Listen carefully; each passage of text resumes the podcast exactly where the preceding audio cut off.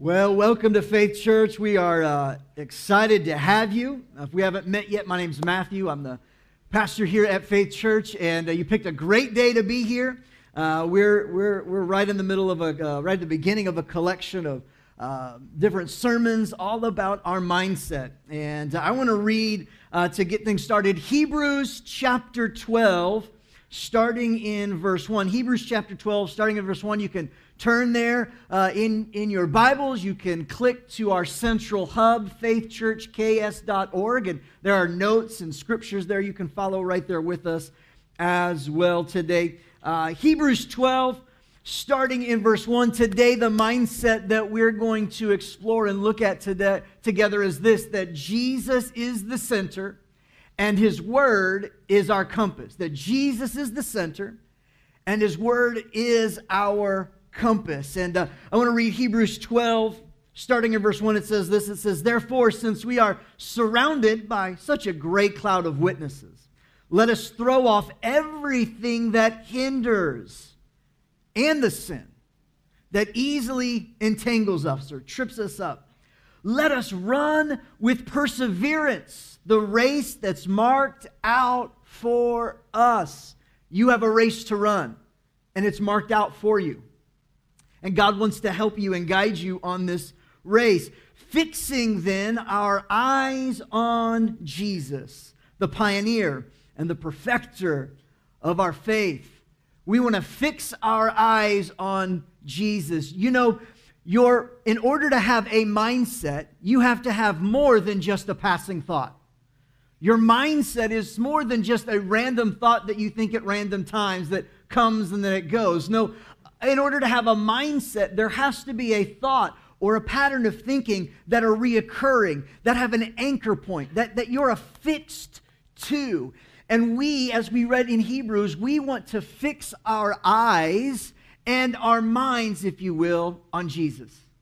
We want everything that we do to be fixed on Jesus. We, we want to have our eyes focused firmly on Jesus. Here at Faith Church, if, if we're doing any event, if we have an opportunity, if we have a service, if we have a gathering, everything that we're doing is going to point towards Jesus. It's, it's just the, the bottom line for us. Everything we do as the church, we want it to point to Jesus. Everything you will read in Scripture points towards Jesus.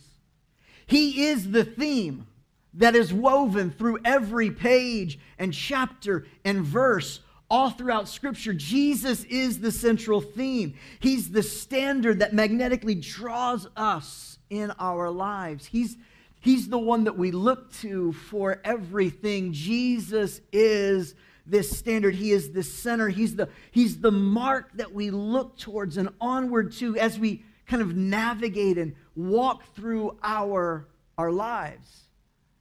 He's the center. And we want him to be our center. We want him to be our focus. We want him to be our, our, our everything. He's this mark, this magnetic thing that, that pulls us and draws us as we, as we navigate life. Because here's the reality uh, you're going to have to navigate life. I'm going to have to navigate life. There are ups and there are downs.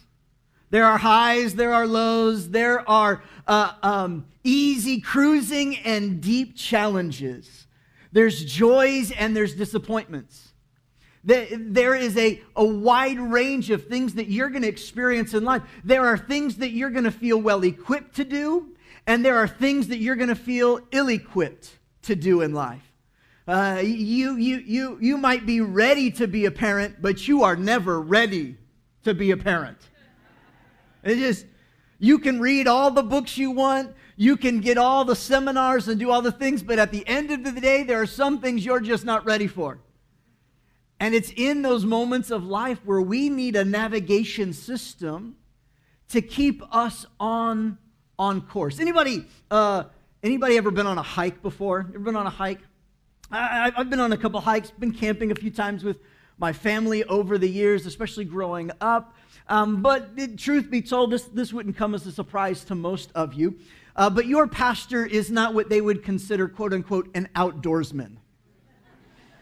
Like, my last name is Hunt, but I don't ever go hunting. Like, I don't know, those two things just don't really mesh in my world. Uh, I'm not really this outdoors type. In fact, I've, uh, as a kid, though, uh, growing up in our church, I was uh, forced, uh, I will say that generously, forced to participate in this Christianized alternative to the Boy Scouts that was called Royal Rangers. Oh, don't worry, they had a girl version called Missionettes. Yeah, so no Girl Scouts in our church, it was just Missionettes and Royal Rangers. And uh, I was not the poster boy for, for that. Uh, the very first year, I was able to like age out. I was like, peace, I'm gone. Like, I, I'm, I'm leaving this thing. But one thing I do remember uh, from my time in the Royal Rangers was that they showed us how to use a compass. How there's this uh, pin on the compass that kind of floats around, and it's magnetized in such a way that it is always going to shift and turn and point towards the earth magnetic pull, towards, towards true north. It's how a compass is designed to work so that you never get lost, no matter where you're at. You always can have a sense of direction. And uh, I don't know if you realize it or not, but we all have a compass that we are using to navigate our life. Your compass might look different than my compass, but we all have a compass that points us and moves us and helps us skillfully or less than skillfully navigate the seasons and the times of, of our lives. So, some of us, uh, maybe your compass is the culture around you. If it's popular opinion, popular culture, that's the direction your life is going to go. If it's okay, if it's culturally acceptable, then that's where I'm going to go. And, and, and you, you might live in a place where you're constantly compromising rather than living from a place of conviction. Maybe uh, your, your compass of the culture, it's causing you to constantly compare your life with somebody else's life. And as long as your life is a little bit better than somebody else's life, if, if your faith is a little bit better than somebody else's faith, then you feel like your life is going in the right direction. But your compass is the culture. For some of us, uh, our compass, maybe your compass is your career. If it's good for your career, then it's the right decision to make. If it's going to make you more money, doesn't matter what you have to sacrifice or give up. If it, if it helps you make more money, then by golly, it's the right move. Doesn't matter if it pulls you away from church, pulls you away for, from your family. Jesus said it like this What does it help a person if you gain the entire world? Become rolling in the Benjamins, right? Like, what does it help you if you gain the whole world, but yet your soul has been forfeited as a result? And so many people are using the compass of their career to navigate whether or not I should do something or not do something, never mind the sacrifice or the risk involved. It's all about is it good for my career or not? And that's the compass that you that you use to navigate life. Some of you the compass that you use is your parent or a grandparent. You don't make a decision unless your mama says that it's okay for you to make the decision. Now, if you're under the age of 18 and you're still living at home, your compass is partly your parents. Children, obey your parents. God will honor you for that. But when you're grown and out of the house, some of us are still being manipulated by relationships, and we're using that as our compass. Well, if mom says it's a good idea, if granddad says it's a good idea, I guess I'll do it. And we never really learn to hear God for ourselves, so we're still borrowing our parents' faith rather than developing our own relationship with God. And that's our compass. That's, our, that's how we're navigating our, our lives. Some of us, uh, it's just our feelings. If it feels good, I'm going to do it. If it doesn't feel right, I'm not going to do it. And that's our compass. And so we're, man, we woo, we go on a ride because one day we feeling good and the next day we not feeling so good about it. And, and we're just up and down, up and down like the waves in an ocean. And we're just allowing our feelings to be the compass as to whether or not we commit or don't commit. We allow our feelings to be whether or not we're going to do something or not do something. Our feelings are the navigation system by which we are walking through life. So when resistance comes or things don't work out, we bail and we just switch directions. Why? Because our feelings tell us to. The reality is, when it comes to your feelings, your feelings are revealing to you something that you believe. The problem is, what you believe might not be true. You might be feeling that this person is mad at you, but what you're feeling might not actually be telling you the full truth about what you believe. Maybe they just didn't see you, therefore, they didn't say hello to you. It wasn't about being mean to you or snobbing you, it was that they were looking somewhere else entirely. But you are fully convinced that they were mad at you and they did it to snob you on purpose. And now you have these tense relationships all over because you're believing a feeling rather than finding out what's really going on. Some of you, it's a craving. You're slave to your cravings. This, this is the appetites of our, of our physical body, but also our sexuality. And so we're, we're moving and making decisions based on the cravings of our mind, and we're slave to our whims and our desires. And as long as there's a desire and a passion for it, we're good to go. If it satisfies one of our needs, we don't care what it does to somebody else as long as it's meeting one of our needs. And these cravings become the compass that we navigate by. The problem is, what do you do when the passion dulls? Now we have a crisis on our hands. And so we navigate relationships purely based on a craving that is going to meet some need, but that craving will ebb and flow with life. Some of us, our compass is fear. Pastor, you're giving an awful lot of lists. Yeah, there's an awful lot of things that you navigate your life by. For some of us, it's fear. I'm too afraid that if I do that, I, I can't do that. I'm, I'm, afraid to talk. I'm afraid to go out of my comfort zone. I'm, I'm afraid to, to try. I'm afraid of this. I'm afraid of that. And, and we are living so tensed and stressed because fear, and we never get the opportunity to know what real peace is like because we're being driven and navigated by fear. What's the virus going to do next? Where's it going to go? Is that person safe? Is that person not safe? I can't trust this and I can't trust that, and, and I better not go here. And we're just going to live in our own little bubble and create our own convent and move out to the woods and have hundreds of acres and not allow anybody else around our family because we're just afraid. And we're navigating and moving in our life because of fear. For years, and if I'm not careful, I can fall back into it. I I have a compass that oftentimes navigates my life, and that's the compass of failure. Failure. If it looked like I might fail, I navigated away from it. If it looked like it might not work out, I'm going to navigate away from it. If I need to control it in order to make the outcome what it looks like or appear like, I'm going to navigate away from it. For years, I never wrote a book. Why? I was afraid it would fail. I was afraid that my greatest weakness would be seen and that it would be a great disappointment to people. And people would look at it and be like, oh, it's such a failure. It's not even real. It's a weird book. I'm not going to buy it. Mindsets matter, please. Like that greatest thing, it was navigating my life. I would do everything I possibly could. I would work harder. I would work longer. I would study more. I would do whatever I needed to do to avoid even the appearance that my life was failing. And it was the compass that navigated my life.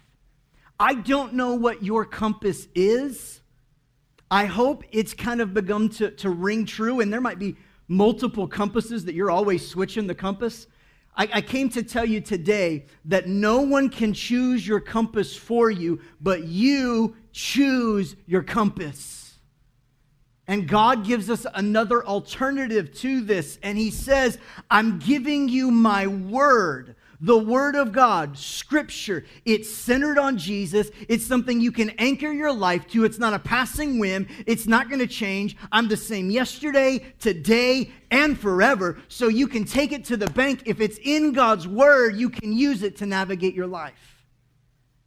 God has given us Scripture, the Bible, to be the navigation, to be the compass, to navigate your life in a skillful way. Whatever challenge you face, Scripture can help you navigate through it. Whatever decision you need to make, there's Scripture to help you navigate through it. No matter how broken you feel, lost you might find yourself, upset, frustrated, or burned out, wherever you're at in life, young or old, Scripture can com- be your compass to help you navigate your life. And God gave it to us to be this compass. So that we have a, a set standard, something fixed that we can look to that is consistent and unchanging so that we know what true north actually looks like. And we can trust God's word to be our, our compass. I think that's why Paul wrote in 2 Timothy chapter 3, starting in verse 14. I think this is why, why he wrote this when he said, But you, Timothy, you, you need to remain faithful to the things that I've, that I've taught you. You know that they are true, for you know that you can trust those who taught you. Paul is writing to a young man named Timothy. Timothy was one of Paul's disciples, spent a lot of time with him. And Paul, as his mentor, is writing to Timothy to remind him that even though culture is changing, even though there are pressures, even though there are wrong teachings, where people are hitching themselves to the wrong kind of compass, Timothy, you need to remember a few things and, and make sure you're not confusing the compass that you're picking up. He goes on to say it like this You've been taught the Holy Scriptures from your childhood, and they've given you wisdom to receive salvation that comes by trusting in Christ Jesus. In other words, everything in the Holy Scriptures is pointing you to Jesus. Everything in the Holy Scriptures is there to help you find salvation in the life of God. Everything in the Scriptures is there to help navigate your life towards God's best in every area that you can think of or live out. In every season, it's there. He goes on to say in verse 16, I love this. All Scripture is God breathed and is useful. All scripture is useful. For, for what? For teaching, for rebuking, for correcting, and training towards righteousness, so that the servant of God, that's you and me, may be thoroughly equipped for every good work. So that you can be thoroughly equipped for the hike of your life so you don't get lost, you don't lose sight of food, you don't get caught somewhere on a mountainside when the storm rolls in and you're ill prepared. God's word is there to help you navigate and move and hike through your life, journey through your life, so that you can do it skillfully, in a way that's prepared, in a way that you don't feel like you are lacking anything at all in the process. God has given us Scripture as the better compass for you to choose to be your navigation companion, to be your GPS, to help you skillfully navigate every terrain and every season in, in your life. If, if, you're taking notes, you can, you can write this down. I, I want you to understand this about God's Word. Number one is this that God's Word can be trusted. God's Word can be trusted. I know there's a lot of skepticism, but, but Scripture is a valid set of documents and writings for us. The Bible is 66 books. It's uh, penned by at least 40 different authors uh, uh, over a 1,500 year period of time. But it really was authored by one person. Many men penned it, but there was one author, and that was the Spirit of God inspiring men to write what they wrote. Uh, the Bible contains war and stories and erotic writings and diaries and songs and poetry and prophecy and history and correspondence and humor and metaphors and, and fantasy writings. It's all contained in these books and in these writings.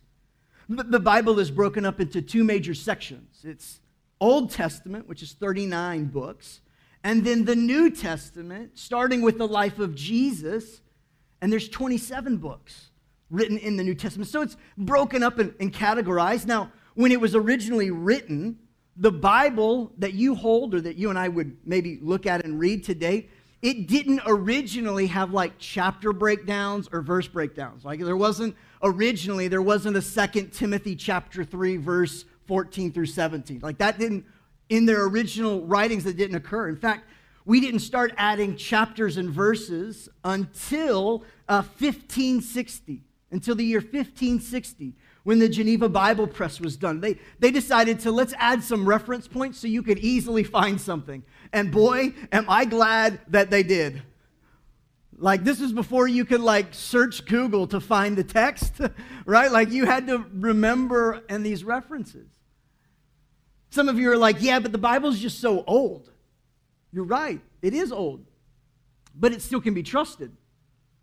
In fact, when, when looking at writings of antiquity, there are two major uh, points of validation that allow a user to know they can trust the text. Two, two major factors the number of original manuscripts and the time that it was written between the time that it was written and the time the events that it was writing about. So if they're writing about the life of Jesus and they're writing years later, what is the time gap between what, what happened and when it was written about?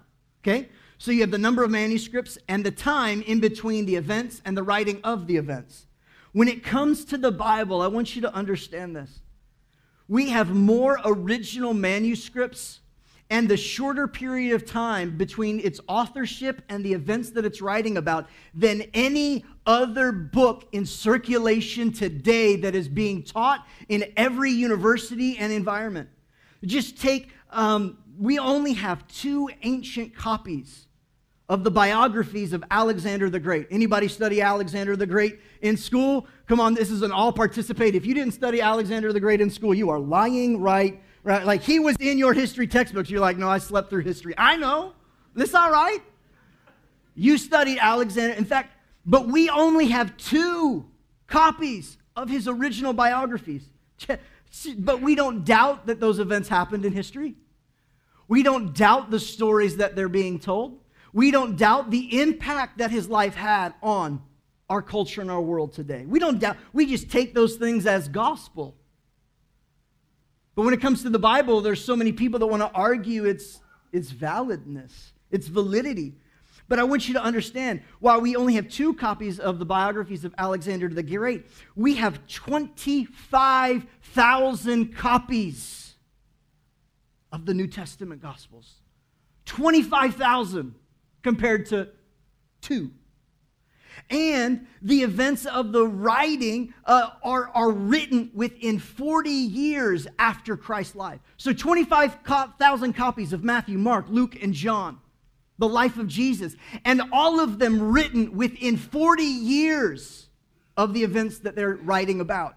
When it comes to Alexander the Great, his two biographies were written 400 to 1500 years after the events occurred. Friends, I just came to say you can trust the Bible. You can trust that Scripture is true and it's accurate. But not only do you need to know that God's Word can be trusted, number two, I, I want you to realize today that God's Word has benefits for your life. God's Word has a benefit for your life. No matter the season or the situation that you find yourself in, there is wisdom in the Scriptures to help you skillfully navigate that season of life. Ever been uh, short of breath? Anybody ever been, you ever had that moment where you're like, couldn't catch your breath and, and you're like struggling, struggling, struggling, and all of a sudden you like, you caught that breath and how like, oh, life giving it was? The Bible says that's what every page is like. It's like the life and the breath of God. At just the right moment, when you're suffocating in life, a scripture shows up and it gives you, gives you the breath that you need to persevere. Ever had that happen? Where just in the moment, in, in the nick of time, there was a scripture, there was a teaching, there was a sermon, there was a text from a friend, something from scripture that, like, helped you breathe a little deeper and a little easier. Why? Because God's word does that. There's a benefit to our life. When Paul was writing to Timothy, he said, Hey, listen, scripture, all of it, it's inspired and breathed and has the life of God in it, but, but it's also there to teach you something. In other words, Scripture is help, helping you to learn a skill and to learn some doctrine. It's going to help you live accurately in your life. It's there, to, it's there to rebuke you. We don't really like that word. We like the teaching thing, we like the encouraging thing, not so good on the rebuking thing. But when you look at the original language, this word rebuke simply means to give reproof or expose for conviction. I want you to hear me though. When you read the Bible, you're not just reading it, it's designed to read you. God's word is like a mirror that you look into And when you see your reflection in the mirror, you understand the imperfections of your own life. The Bible is not a magnifying glass for you to go try and expose somebody else's life with. It's there to expose your own heart, it's there to expose your own motives, your own wrongdoings, your own ill steps, your own perspectives and mindsets that need to be adjusted. It's there to expose to you that you're going in the wrong direction. You're using the wrong compass. It's there to teach, it's there to rebuke, it's there to correct. And that word correct simply means to bring alignment to. Uh, I think it's really interesting in cars today. Many of the new uh, models of vehicles come with this lane detection or lane correction in them. To where if you start to drift out of your lane, it auto corrects and it helps you back into alignment so you're traveling in the right lane for safety. That's what God's word wants to do. When you begin to read God's word, it's going to help align you like a great chiropractic adjustment, aligning you so that you have great flow and life where everything begins to work in proper unison in your life again. Why? Because your, God's word wants to bring some, there's this alignment, this correction that comes. It's not a heavy handed rule book so that you can browbeat people, so that you can manipulate people. It's not God's word to create behavior manipulation in other people. God's word is there to help you stay on course to find alignment so that you're moving towards God's destiny for your life. That's why he wrote the words that he wrote. It's there to correct you. It's, it's not only there to correct you, but it's there to, to train you like a coach to come alongside you and say, hey, hey, hey, hey, this is the better way to do it. Hey, hey, hey, hey, hey, let's look this way. It's this sense of nurturing that you do.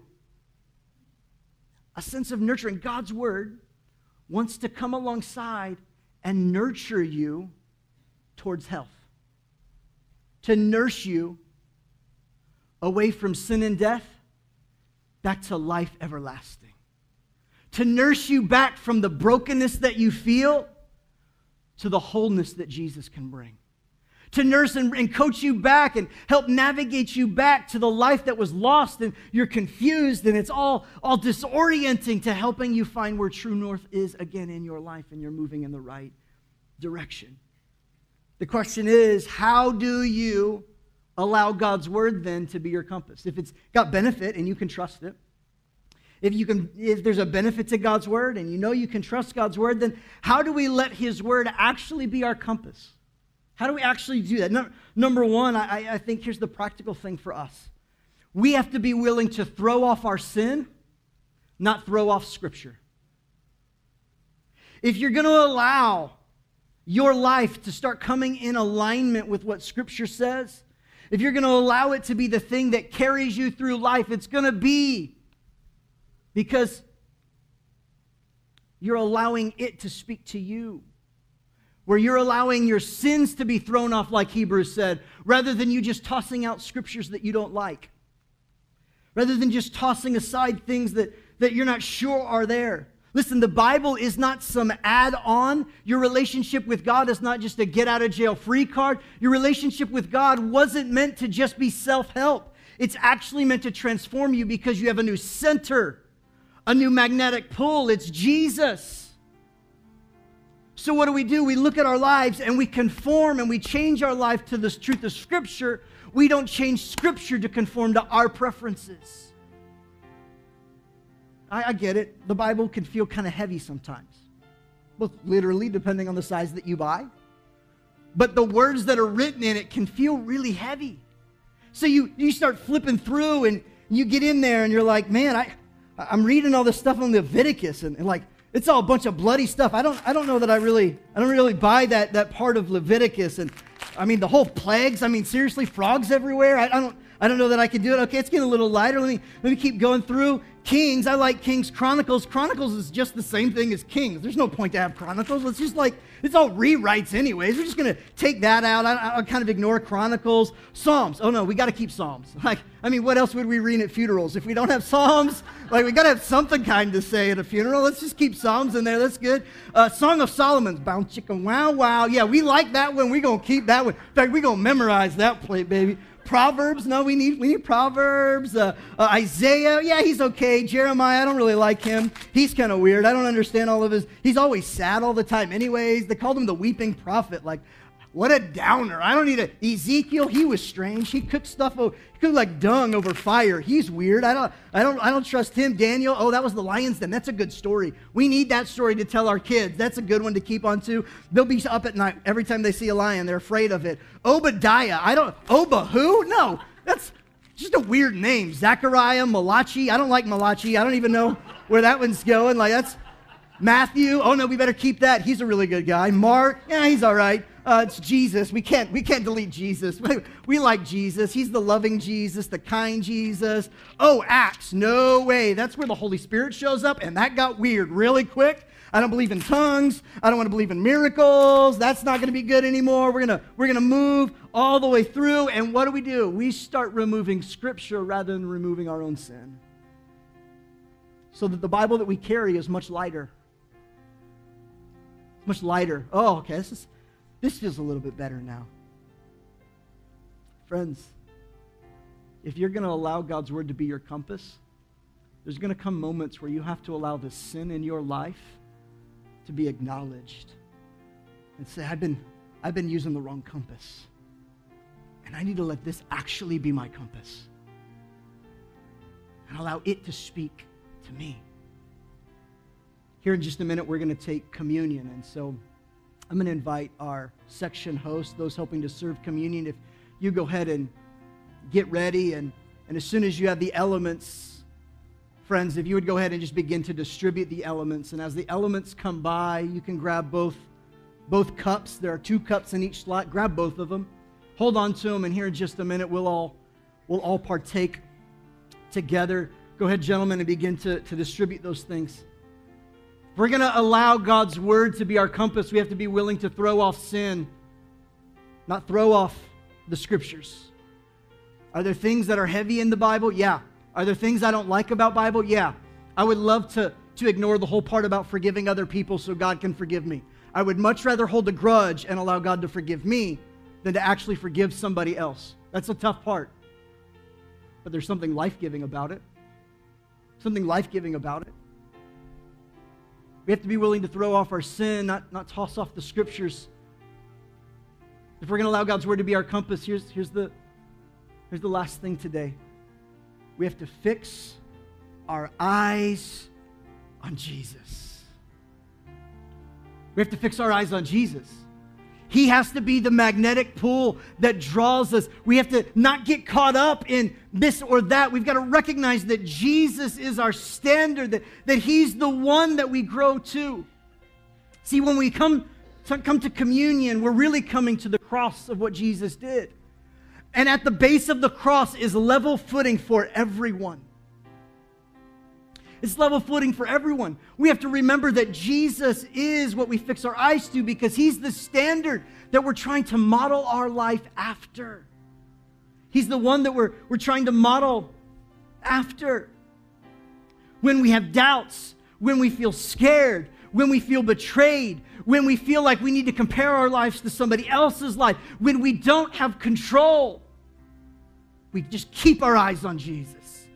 We just fix our eyes on Jesus and He draws us out of the trial, out of the fire, out of the problem, out of the stress, out of our feelings. And He draws us towards life. He draws us towards life. We see teachings that Jesus says. And I want you to understand like at the cross is level for all of us. But you know what often happens when it comes to God's word being our compass on on one hand, we have people over here saying they're judging everybody. They're using God's word to judge, judge, judge, judge, judge, to condemn and judge. Friends, stop judging other people. That's God's job. He sits on the throne in heaven to judge your life. And everyone, stop judging others. That's His job. Stop trying to condemn other people. That's Satan's job. He's the one that brings condemnation. On this side, we've got the, this sense of like judge, judge, judge, judge, judge. But over here on this side, you know what we've got? We've got people saying, well, if you can't judge me, then there must not be a standard. No, friends. Just because I'm not judging you doesn't mean there is no standard by which you will be judged. The standard is Jesus. See, on this side, we end up with legalism, judging, manipulating, using scripture to get people to behave a certain way. That's legalism. And on this side, where we throw out all standards because no one's ever going to be judged, you know what that's called? Lawlessness.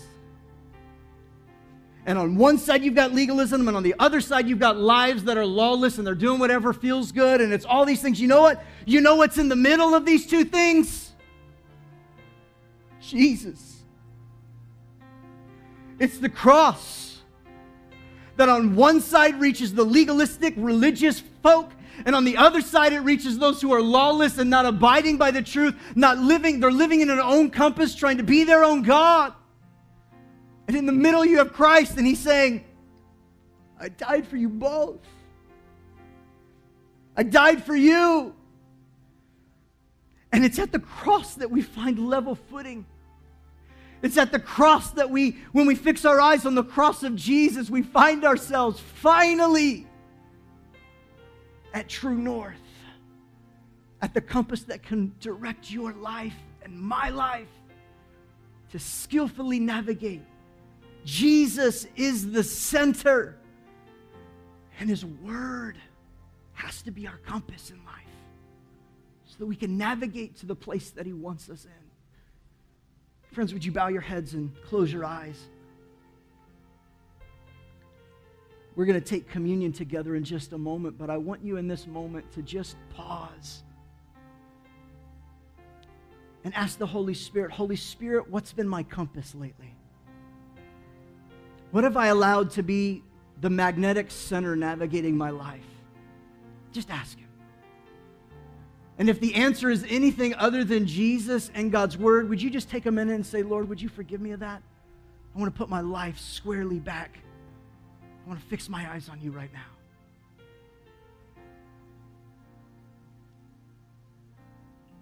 In this moment of prayer, before we partake together, if you're here and you've never given your life to Jesus, you know you, you've been using your own compass, but you've never really put your faith in God You've never made a decision to follow God.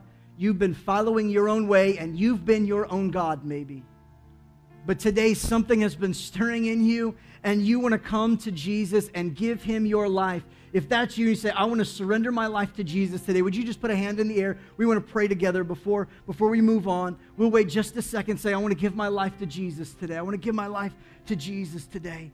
Church family, let's all pray together out loud. Those of you watching online, you can pray this prayer right where you're at too. Let's all pray together. Say, Father God, thank you for Jesus. Thank you that he died on a cross for me. I fix my eyes on him. He's the one who paid the price for my sins. I give you my life. Forgive me. Set me right on the inside.